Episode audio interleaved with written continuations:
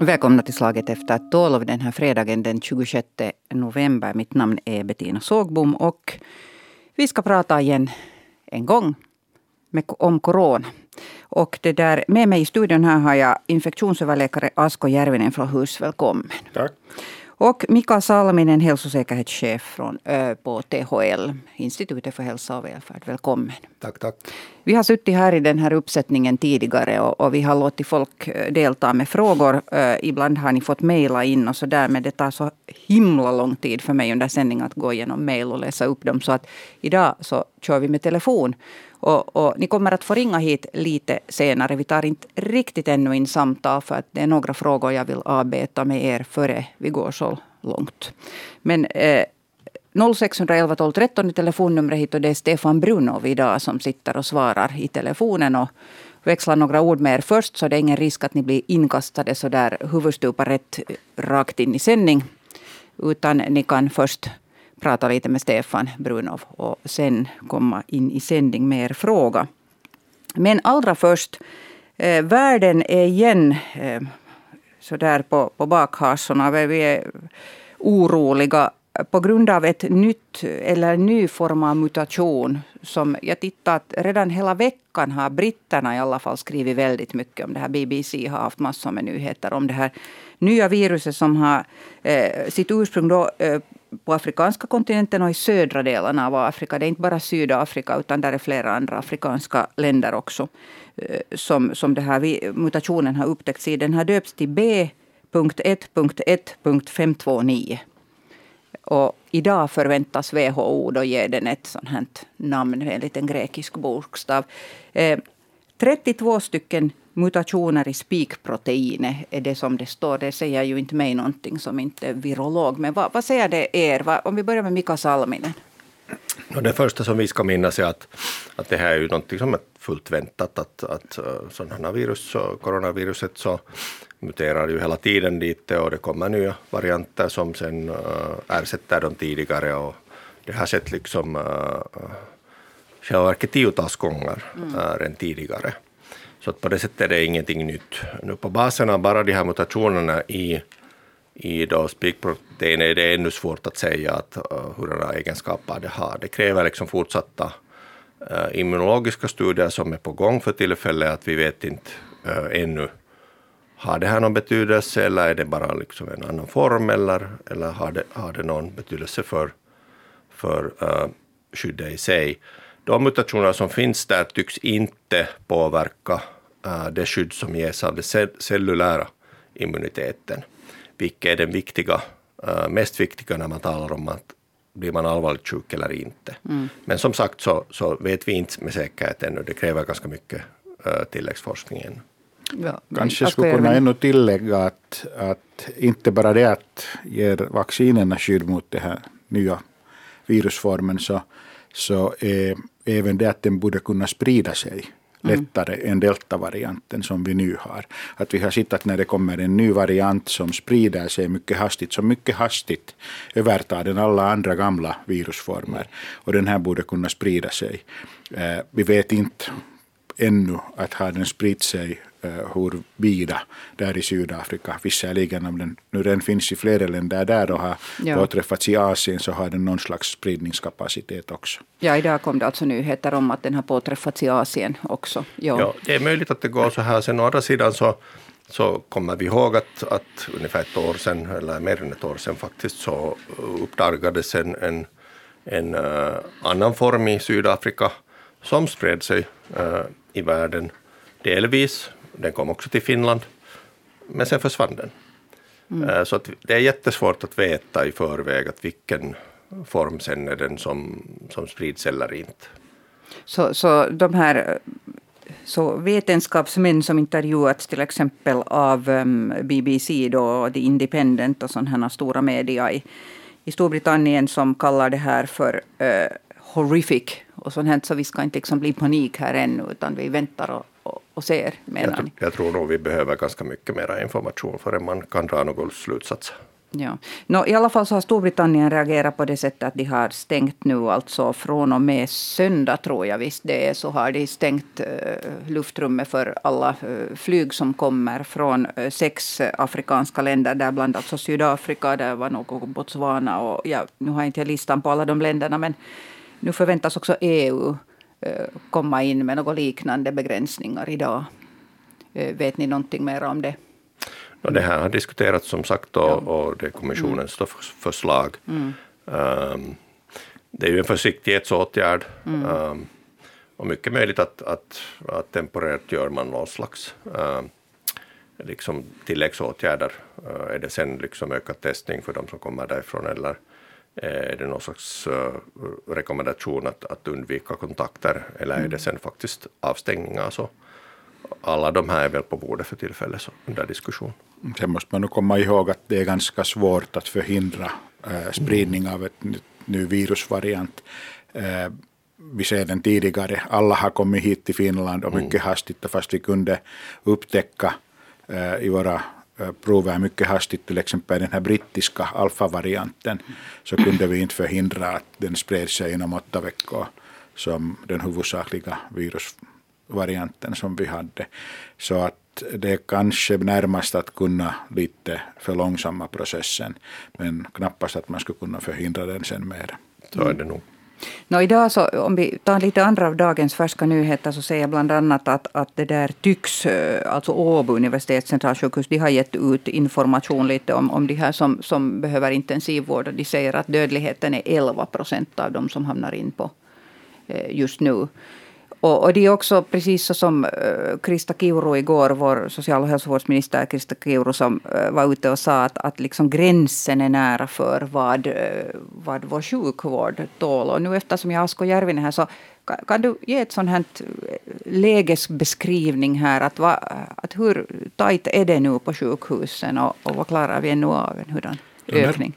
Närmast är det fråga om intensivvårdsplatser. Och nu är det ju mm. mera liksom jämnt spritt i landet. I Åbo och Helsingfors är läget värst. Ja. Och hos oss här i Helsingfors så har vi, hade vi i morse 18 patienter i intensivvården. Att börjar vi bara mm. där sen kring 20 eller lite över så hamnar man igen ta en ny enhet för de här patienterna. Och det innebär så mycket nedskärningar på, den, på de operationer som annars annars kräver sen intensivvård efter operationen.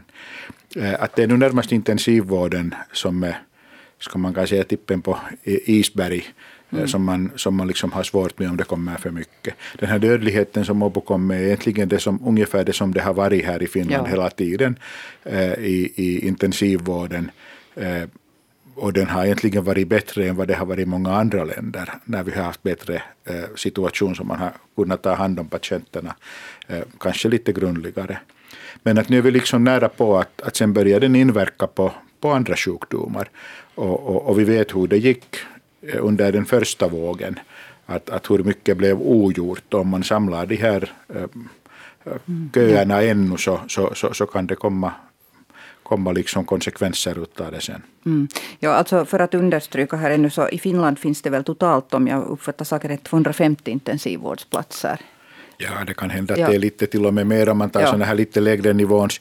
Men ja. att man kan ju inte fylla dem alla med, med, med, med coronapatienter för då finns det inte för någon för för olycksfall eller annat. Så vad man har gjort nu är att man har eh, nu för tillfället så har man då skurit av alltså 50 av de här platserna är, är för coronapatienter och igår sa, sa det här omsorgsminister Krista Kiuru då att eh, 49 av dem var upptagna. Det var gårdagens läge. Att det liksom fanns en plats kvar. Det blev väldigt dramatiskt på det sättet förstås. Men det är för, väl för att också understryka situationens allvar. Vi, vi har en lyssnare med oss nu. Äh, Ralf, eller Rolf, jag uppfattar inte någon från Nagu. Vem har jag på tråden? Ja, Ralf Nikander. Päivä, god dag. God dag. Kan du äh, ställa en konkret fråga? Till, ja, frågor. För det första, det gäller munskydd och liksom hur är det med munskydd? Ska man använda dem? Kan man använda dem en timme, en dag eller två veckor och när man sätter dem i fickan sen emellan och använder samma? Hur ofta ska man byta det där munskyddet? Det är första frågan. Vänta, vi tar den första först, så, så det är lättare så. Så att om de svarar först på den första frågan här, eh, vem av er känner er mest så här hugad No, om, om man tänker så där i hälsovården så rekommenderar vi att man skulle byta den åtminstone då när den blir våt och sen när den blir liksom smutsig. Men man kan använda den till till exempel fyra timmar i sträck ifall det inte händer så här. Eh, när, det, när man är vanlig användning så tycker jag nog att risken är ganska liten fast man sätter den i fickan och tar upp på nytt. Eh, för att eh, risken att man skulle ha fått så pass mycket virus på den att man skulle, man skulle bli smittad är ganska liten. Men sen när de börjar vara, se använda ut så åtminstone då så lönar det sig nog att byta hur annorlunda de här tråden är från då när den här epidemin fick sin början och det var jättehysteriskt. Man fick inte ta i det med fingrarna eller man skulle ha plasthandskar på förrän man satt på hela den här. No, egentligen där tillämpar man det som mm. man i, i, i sjukvården mm. har använt för att skydda även med ännu mera smittsamma sjukdomar. Man visste ju inte riktigt heller hur den smittar. Eh, och, och, och, och sen när det kommer i en sån här, ska vi säga vidare eh, folkanvändning så, så, så, så, blir det nog lite annorlunda. Närmast är det ju att man skyddar andra, att man inte äh, smittar ner dem. Men man mm. får nog ganska bra skydd åt sig själv också med, med, med, med, med munskydd. Ska vi ta Ralfs andra fråga? Ja, det gäller, jag är aktiv i en bastuförening i Helsingfors och vi har på alla sätt försökt på att vi skulle få begränsa liksom, människorna äh, som kommer dit, att vi ska visa upp pass och de säger då från myndigheten att det är helt omöjligt, att det är orättvist och så får ni inte göra. Och, och jag kan inte förstå att lagen är sån att man inte får skydda friska människor utan de säger att det ska vara lika för alla, men jag vet ingenting i världen som är lika för alla. Men, men varför fan är det så här underligt att man inte får skydda liksom, vi som går i bastun att kräva det där um, papper att man är vaccinerad? Den här, den här frågan har vi haft upp här faktiskt tidigare med Mika Salminen för att Finland ja. är lite speciell lagstiftning just gällande det här. Varsågod Mika, du får gärna ja. förklara det här. No, det, mm. det är tyvärr på det sättet att, att riksdagen har gjort en lag som, som är lite liksom bakvänd på sätt och vis. Att, att, att man måste först uh, komma med restriktioner, det vill säga man borde förbjuda människor att gå dit till bastun överhuvudtaget eller begränsa då hur många som, som får komma samtidigt. Mm. Och efter det skulle ni få då ta i bruk den här coronapasset. Och så länge de här begränsningarna inte är där så, så är det i princip inte riktigt lagligt att om ni skulle ha allsång där så skulle ni få för tillfället ha, ha det där uh, coronapasset. Det, det, är lite bakvänt nog det här systemet. Tokigt system. Men, Ja, om man tänker den, hur den har blivit så här så är det ju det att man har byggt lagen på den existerande lagen för smittsamma sjukdomar.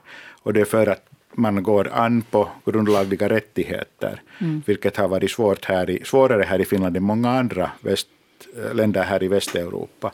Men själv måste jag nog säga trots det att jag tycker att det antagligen är bra i många fall att vi har ganska välskyddade grundrättigheter, att man inte bara genom att skrika högt eh, kan få eh, dem omkull. Men att det här beror på det här och nu, nu är det ju lagberedning på gång har vi, har vi läst från media ja. Eh, att, att, att det skulle bli möjligt.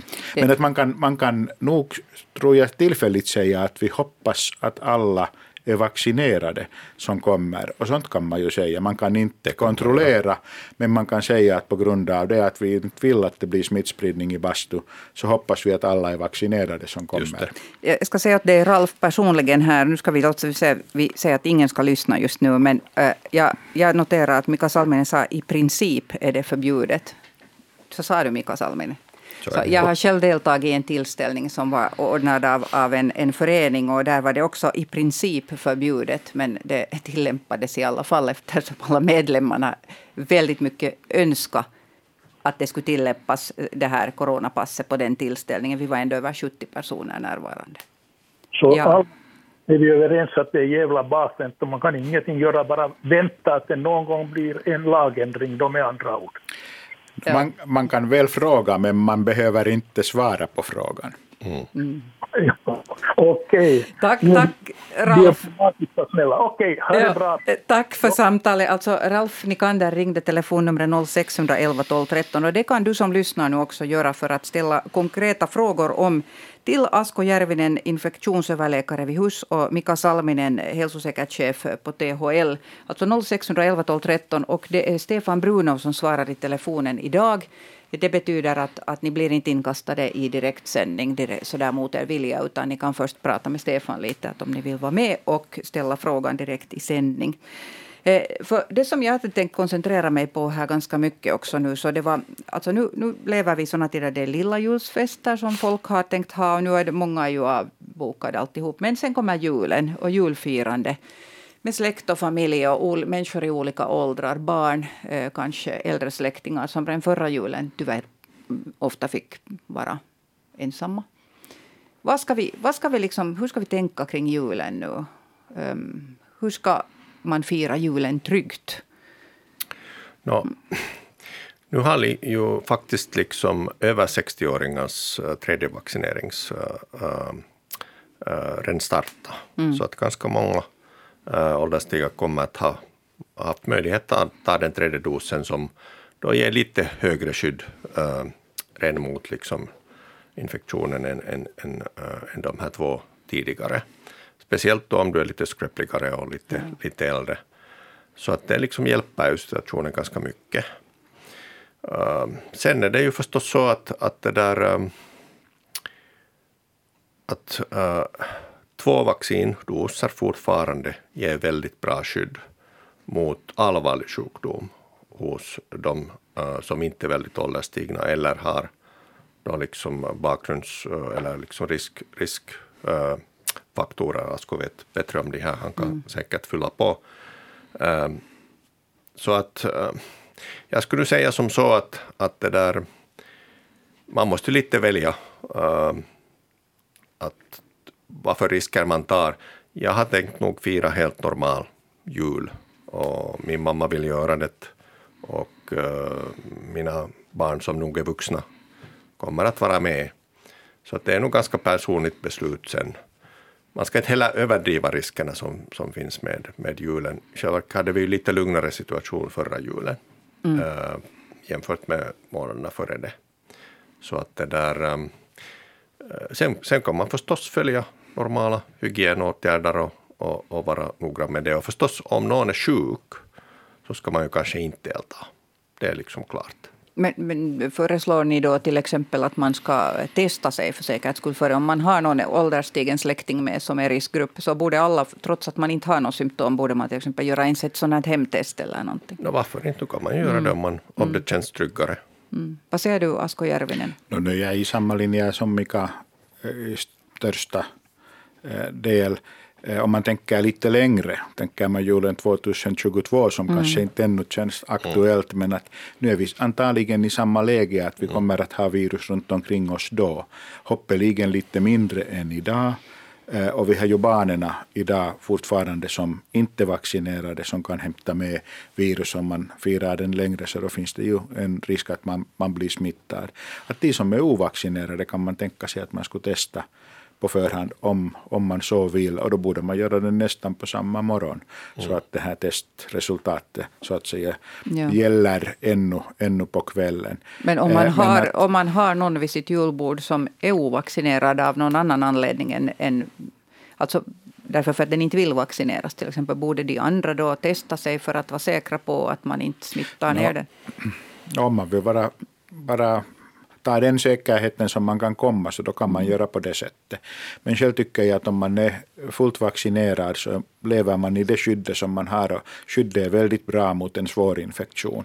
Att då är det egentligen mera fråga om en vanlig flunsa så att säga som de flesta får om man sen blir smittad. Mm. Uh, och, och, och liksom den risken har vi ju tagit tidigare. Alla jular vi brukar ha alla Eh, Eh, luftvägsinfektioner som, som häftigast kring julen. Att det är liksom inte, inte på det sättet annorlunda. Jag, jag upprepar ännu telefonnumret hit, 0611 12 13. Jag ser att någon ringer som bäst där. Men alltså det lönar sig att passa på nu. Det är sällan ni har möjlighet att direkt ställa frågor till Finlands säkert mest anlitade experter då det gäller gäller eh, coronavirus. Och, och den här gången så tänkte jag faktiskt fokusera på sådana konkreta eh, frågor som, som berör det egna livet. Det andra är resor eh, som jag vet att en del reser vanligtvis bort över jul. Om inte jul så efter jul i mellandagarna. Och så här, nu ringer det förresten på alla kanaler. Så att, så att, att det där, vänta, vi tar den frågan sen för att nu är det så många som ringer på en gång. Så att vem har jag på tråden? Hallå? Är, är, är, det mig du har Det är dig jag har på tråden. Vem är det jag pratar med? Jo, And, Anders heter jag. Anders, hej. Ja, min, min fråga är hur, hur säkra är de där test, hemtesterna? Vilka, vilka procenttal ska man ta, tala om? Bra fråga. Då. Ja, de har visat sig vara själva verket mycket bättre än vad vi trodde i början. Vi räknade i början att, att det kanske är 70-80 procent. Eh, men att de har faktiskt visat sig vara inte alldeles riktigt uh, så, så säkra som, som kanske de här PCR-testerna, men alldeles tillräckligt bra för att om du faktiskt har då smittan så är det med stor sannolikhet att den visar positivt. Så den, ja. och, och vill man vara helt säker kan man ju göra testet kanske två gånger då? No, det kan man göra. Um, det är lite komplicerat det här att hur det, hur det liksom funkar om, om man mm. tar två, men att det där det kan man ju alltid göra. Viktigast är säkert är att man inte för lätt hänt när man tar provet och mm. gör, gör testen rätt. Man ja. trottar in den där pinnen ordentligt i näsan och inte bara snurrar runt i näsborren. Så att man får lite celler också så att det ska ja. vara lite det ska, lite, det ska kännas lite? Äh, inte, inte för mycket, men lite. Okay. Ett par centimeter in ska det nog gå. Eh, tack Anders för, för din fråga. Var du nöjd med svaret? Jo tack, det var ju inga procenttal i Ja, procenttal. men, ja, vi, men, kan ni ge något procenttal? Ja, det är nästan omöjligt att ge helt procenttal, men att, ska vi säga att, att någonstans nära nio av tio är det åtminstone. Du, nio av tio åtminstone visar rätt, säger de, om, om man då gör testet på rätt sätt och, och skuffar in den där pinnen tillräckligt långt. Ja. Tack Anders för frågan. Och, ja, tack så mycket. Ja, tack. Det där, här är flera som ringer nu på, på en gång och jag vet att jag har någon igen på tråden där tydligen. Med Monica. Välkommen Monica. Hej, ja, det är Monica här faktiskt från ja. Sibbo. Och min fråga gäller det att eh, vi, har, vi representerar en kör. Mm. Och i kören eh, har vi då en, eh, det är en konsert på kommande och den 11 12 och nu är vi under 20 sångare och nu är min fråga den att behöver också koristerna bära munskydd? Först, först, först av allt så måste jag fråga, får vi överhuvudtaget uppträda? Sen är andra frågan den att om eh, publiken förväntas bära munskydd och vi dessutom har sådana handdesinficeringsmedel eh, så får vi som sångare uppträda utan masker. Ja, vem av er tar den här frågan? Ja, jag kan ta den. Mm. Alltså, Mika Salminen svarar. Vi har ju inte något masktvång i Finland, äh, så att, så att äh, något liksom äh, fasta liksom absoluta regler om det här finns det ju inte och det kan vara kanske svårt att sjunga utan. Sjunga med masken på, det kan jag tänka mig. Ja. Sen gällande det här liksom publiken så nu är det så att, att att de rekommendationer som åtminstone här på, i, i huvudstadsregionen är i kraft så gäller då alltså uh, sån här samsångs uh, eller allsångs uh, tillställningar. Alltså om publiken sjunger med uh, så då kan, kan man kräva coronapass och då finns det ingen restriktion på hur, hur många personer som tas in. Sen är det ju nog klokt säkert att rekommendera uh, publiken att använda masker uh, under uh, den här tillställningen. Det skulle jag definitivt göra och folk följer nog ganska snällt sådana rekom rekommendationer. Det... Bra. Så då, då om jag, om jag liksom samma, min sammanfattning är då den att vi kan sjunga utan mask Eh, eh, och vi eh, förväntar oss att publiken, vi kan till exempel dela ut vid ingången, så kan vi dela ut masker så att alla säkert har tillgång till mask. Så då får vi sjunga där. Om publiken inte får sjunga, det är inte en allsångstillställning, vi tar bort alla allsånger, så, så då, då är det okej okay att vi sjunger utan mask. Var det bra sammanfattning? Här ser Asko Järvinen vill tillägga någonting. När situationen har blivit sämre så förbereds det nog nya mm. restriktioner och det kan komma innan ni hinner ha konserten nya restriktioner som sen eh, kräver eventuellt eh, utav publiken om det är en stor publikström mm. dit så, så coronapass. Och sen ska ni se till att gärna att där ni sjunger så så finns det tillräckligt mycket avstånd till mm. publiken. Att där räcker ja. inte två meter när man sjunger så kommer det ju eh, partiklar mycket längre. Eh, att, att, att fem meter kan vara till och med lite kort. Att, att, att ni har tillräckligt avstånd mellan kören och publiken. Hur är det mellan körmedlemmarna?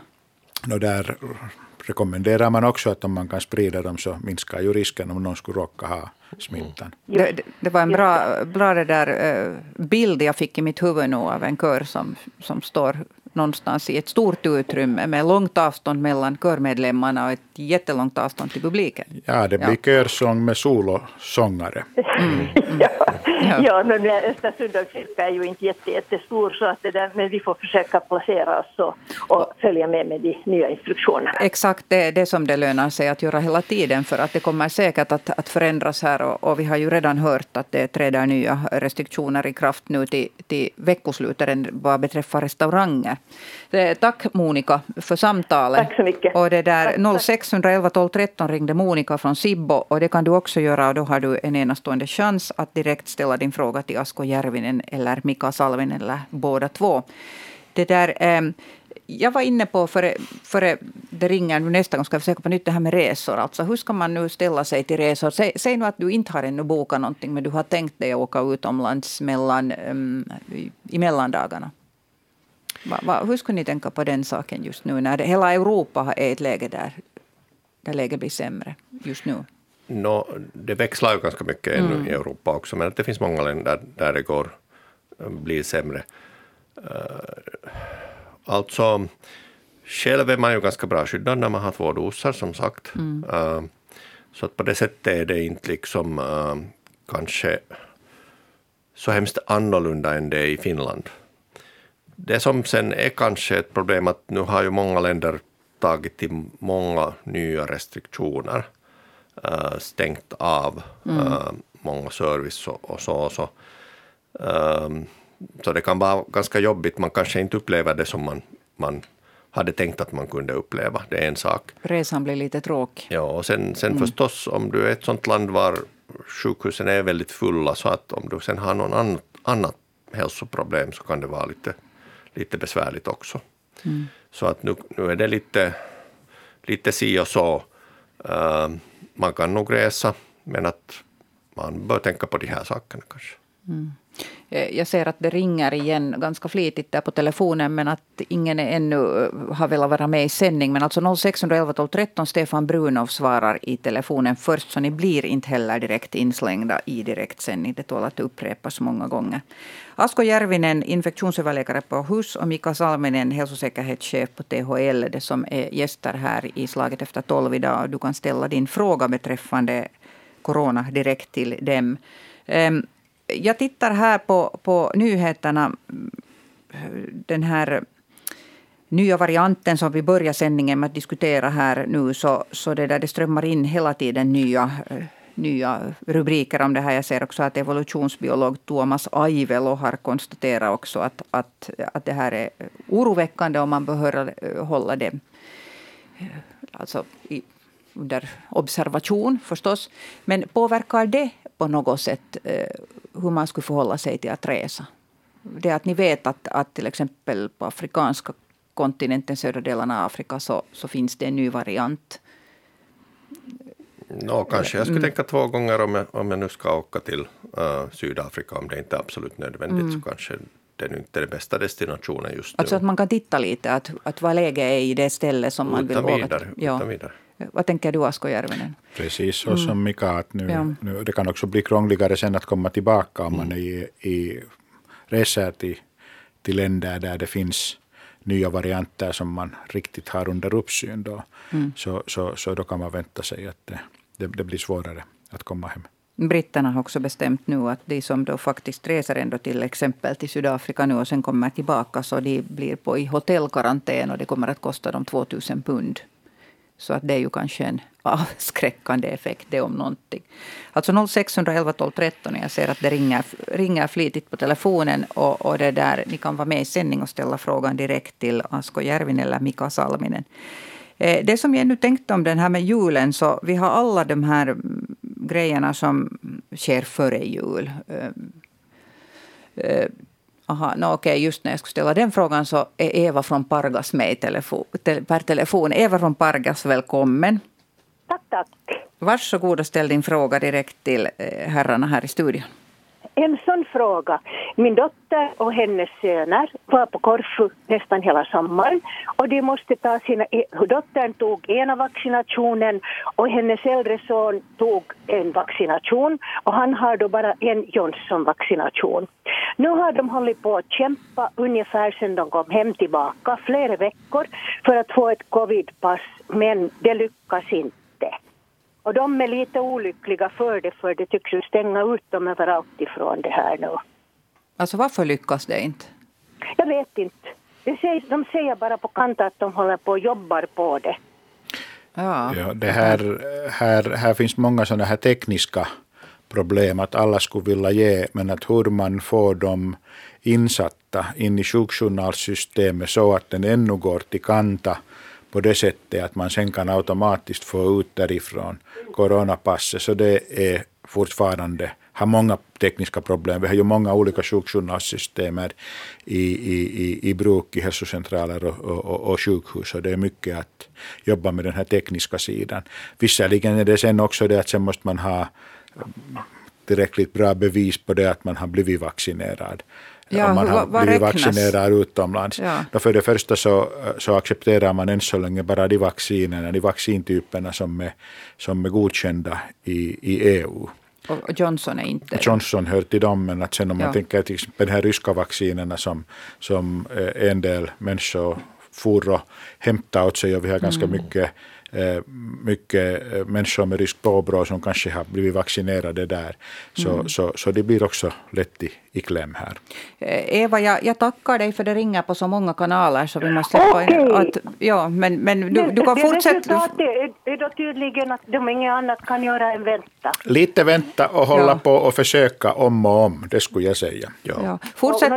De försökt ja. också, men det där. Men okej, ja. Men Eva, Eva, fortsätt lyssna för jag tror att Mika Salminen vill tillägga något här ännu. Så. Bra, ja. ja. ja. Jo, tack. Ja. Ja, alltså det här har lyckats i många kommuner, men alla kommuner klarar det inte ännu. Och det beror just på de här tekniska, tekniska orsakerna. Att vi har så många olika system som måste alla lite ändras för att, för att man ska helt enkelt få det in i systemet. Mm. Så att fortsätt, fortsätt försöka, det ska nog lösa sig förr eller senare. 0611 12 13, du som ringde flitigt, det ringde på flera kanaler, men jag tror att ni tröttnade och gav upp där i något skede, så ta och passa på de sista minuterna här som vi, vi kör nu med Asko Järvinen och Mika Salminen i studion. Eh, det som jag skulle säga var här att det där är ju, eh, känns ju väldigt orättvist i och för sig, att du vet att du har blivit eh, vaccinerad och, och så kämpar du som ett djur för att få, kunna bevisa det, för att få det här coronapasset. Finns det ingen omväg kring det här på något, något sätt? Alltså, och det som man kan göra är att om man har sitt bevis med att man har mm. blivit vaccinerad så tror jag att det i många ställen räcker sen fast man inte har den här officiella, officiella passet som man kan få från, från Kanta. Mm. Och åtminstone för resande borde det räcka. Det att, man har, att, man har, att man har bevis på de vaccin, vaccinationer som man har fått. Mm. Ja. Eh, det, det, är ju en sak som, som gör att när det vi alltid har talat om i finländska lagstiftningen att allt ska vara väldigt rättvist och att folk ska vara på samma linje så, så det här är ju en väldigt viktig sak att, att få fram då att, att det här också duger. Ja, här, här gjordes ett, ett visst misstag då när mm. den här liksom EU-certifikatet uh, gjordes. Så man liksom antog att, att alla kan få det i det land som man har fått vaccinet. Men i praktiken är det inte så. Mm. Um, och då borde man från början liksom konstatera att, att man ska kunna få det godkänt i sitt eget land. Uh, men det blev lite utanför och nu efteråt så får man lappa till det. Ja. Det, det, som jag hade tänkt fråga tidigare när, när det kom samtal här emellan, så, så det var om det här som, som förestår julen nu. Vi talar om, om till exempel eh, julfester i skolor, lite något glögg och pepparkakor på, på olika tillställningar och sånt. vad skulle ni nu ge för råd helt handgripligen åt folk? Ska man tacka nej eller är det bara att om man är vaccinerad gå och njuta av, av de här tillställningarna? Ja, det måste man ju leva också. Så att det där, jag skulle nog uh, säga så att om du är vaccinerad och, och di, dina nära är vaccinerade så, så kan man nog ganska med god, gott samvete gå. Och sen, sen förstås om vi skulle få det här coronapasset i bruk uh, med bred uh, front så skulle man kunna använda det vad som helst. Mm. Sen skulle jag tillägga att när det är många som samlas ihop och kanske har närkontakt skulle det vara bra att alla skulle använda ansiktsmask. Också utomhus? Man, no, åtminstone inomhus. Mm. Utomhus är, har den inte så stor betydelse, men om man är inomhus så då, skulle jag, då får man ganska bra skydd sen ja. fast man inte kan kontrollera Och fast man inte kan dricka glögg med det Fast man inte kan, då kan man dra sig lite undan och försöka sidan. sprida sig. Ja, mm. precis. Det där, eh, vi har fått samtal in, sådana som inte vill vara med i sändning. Ett, en fråga som kommer in, och den har jag hört flera gånger, att, att när det gäller allergier och vaccin. Eh, en person frågar konkret att om man är eh, kraftigt allergisk mot ägg, kan man ta vaccin då? Man borde kunna ta den för att den innehåller ingenting med ägg. Det finns ju ägg i mm. många andra vacciner, mm. men de här är ju så att säga syntetiska. Att här finns inte ägg. Egentligen har man kommit till att det Eh, Eh, långt under en procent av befolkningen som kanske inte skulle kunna ta vaccinet. Att det är kanske mera som är rädda för allergiska reaktioner, men att när det är helt annorlunda eh, tekniskt än, än de andra vacciner så, så, så kan, vågar man nog ta den. Jag har i bekantskapskretsen faktiskt också svårt allergiska personer. En som är, är, är, så allergisk att hon har varit på sjukhus flera gånger för olika allergiska reaktioner. Det är väldigt svårt med mat och allt sånt. Man måste vara jätte, jättenoga vad som hon har inte vågat ta mm. Eh, det här vaccinet och är jätteförsiktig istället nu och hoppas att någon dag ska allt bli bättre. Det låter ju som en tröstlös tillvaro. Men vart kan man gå för att bli undersökt på ett sådant sätt att man vet att kan man ta det här vaccinet eller inte? Man kan säkert inte undersöka den på förhand, mm. men att man kan försöka ge den i ett ställe där man sen kan eventuellt sköta den reaktionen som skulle komma. Mm. Eh, att, att, att, att, att, så har det åtminstone skötts här i, i Helsingforstrakten, att sen tar man de här Eh, människorna till ett ställe där man har bättre eh, möjligheter att sköta den. Men om man tänker på allergier så oftast är man allergisk för någonting som man har stött på tidigare, mm. immunsystem. Och det här, när det är helt nytt vaccin, så har ingen liksom kunnat skapa allergi mot den ännu, utan det är egentligen fråga om andra reaktioner som det kommer än, än, än, än direkt allergiska reaktioner. Mm. Eh, jag tror vi har ett samtal här ännu. Och, och det där, um, det är sen meningen att vi har den långa väderrapporten kvart före att om Hanna Norrena som tar vid här lyssnar så kan det kanske vara möjligt att vi hoppar över musiken här före den om, om Hanna säger att det är okej. Okay. Jag har ingen ögonkontakt till henne, hon sänder från en annan studio. Men, men eh, vi har någon på tråden med en fråga ännu. Varsågod. Ja, det är Jonny Holmberg Borgo, hej. Hej. Eh, duger de vaccin som nu eh, delas ut som man får ifall den här afrikanska varianten börjar härja eller måste man tänka på nya vacciner då igen? Jag tror att svaret är att ingen vet, men, men det där... Ja, jag, jag, ja, så, är, ja. så är det att, att ingen vet med säkerhet nu eh, de här egenskaperna med den här nya, nya varianten, men att som sagt så, så har vi än så länge inte stött på någon sådan, sådan variant som liksom helt skulle nolla vaccinens effekt. Och, och vi har två delar av immunförsvaret. Vi har eh, det som baserar sig på antikroppar och där har de här varianterna lite eh, eh, liksom betydelse, att det är kanske lite sämre eh, motståndskraft, mycket lite faktiskt. Eh, medan sen har vi det här eh, eh cellulära eh, svaret som är, eh, som är långvarigt och, och ett minne. Och det skyddar eh, väldigt bra mot alla varianter som hittills har kommit fram. Och det är det som är äh, viktigt för, den, äh, för, för att förhindra den här allvarliga sjukdomsformen. Så att äh, hoppfullt är det att det här nu inte ska vara någonting stort, men att vi måste förstås vänta och se. Mm. Okej. Okay. Är det, inte, är det inte också så att de här, när vi har ett vaccin så det har jag uppfattat i flera olika sådana här sändningar gjort förut, att det, det, går att alltså bygga på basen av det vaccinet som finns och sen göra små ändringar till det. Det borde ja. vara ganska möjligt med den, mm. de här vaccinerna. Och sen kan man också ännu tillägga kanske att att de svar som vi kommer att få baserar sig på de här antikropparna, alltså baserar sig på det att ge den skydd för att man blir smittad eller mm. inte. Men de svaren att, att, att ge den skydd mot en svår infektion, så det måste vi vänta ännu längre. Ja. Ja. Okej, okay. jag vet att det finns mycket oro kring vacciner just med folk som har grundsjukdomar och som har allergier och sånt här. Så därför, därför så är det jättebra att ta upp det här varje gång för att liksom, eh, understryka att oron för själva sjukdomen är, är ju också helt eh, jo, relevant. Att man måste ju väga det här. Och sjukdomsrisken just nu är mycket större än de här vaccinationsriskerna eller reaktionerna för vaccinen. Mm. Så er tråd är i alla fall att undersöka att om man också lider av svåra allergier, att ändå försöka vara i kontakt med sjukvården och, och försöka få det här vaccinet ja, med de risker som finns. Så skulle jag göra. Ja, okay. det där, vi har bara en minut kvar till den långa väderprognosen och, och då det där så uh, tackar jag er båda två och tackar alla er som har ringt hit idag och ställt era frågor.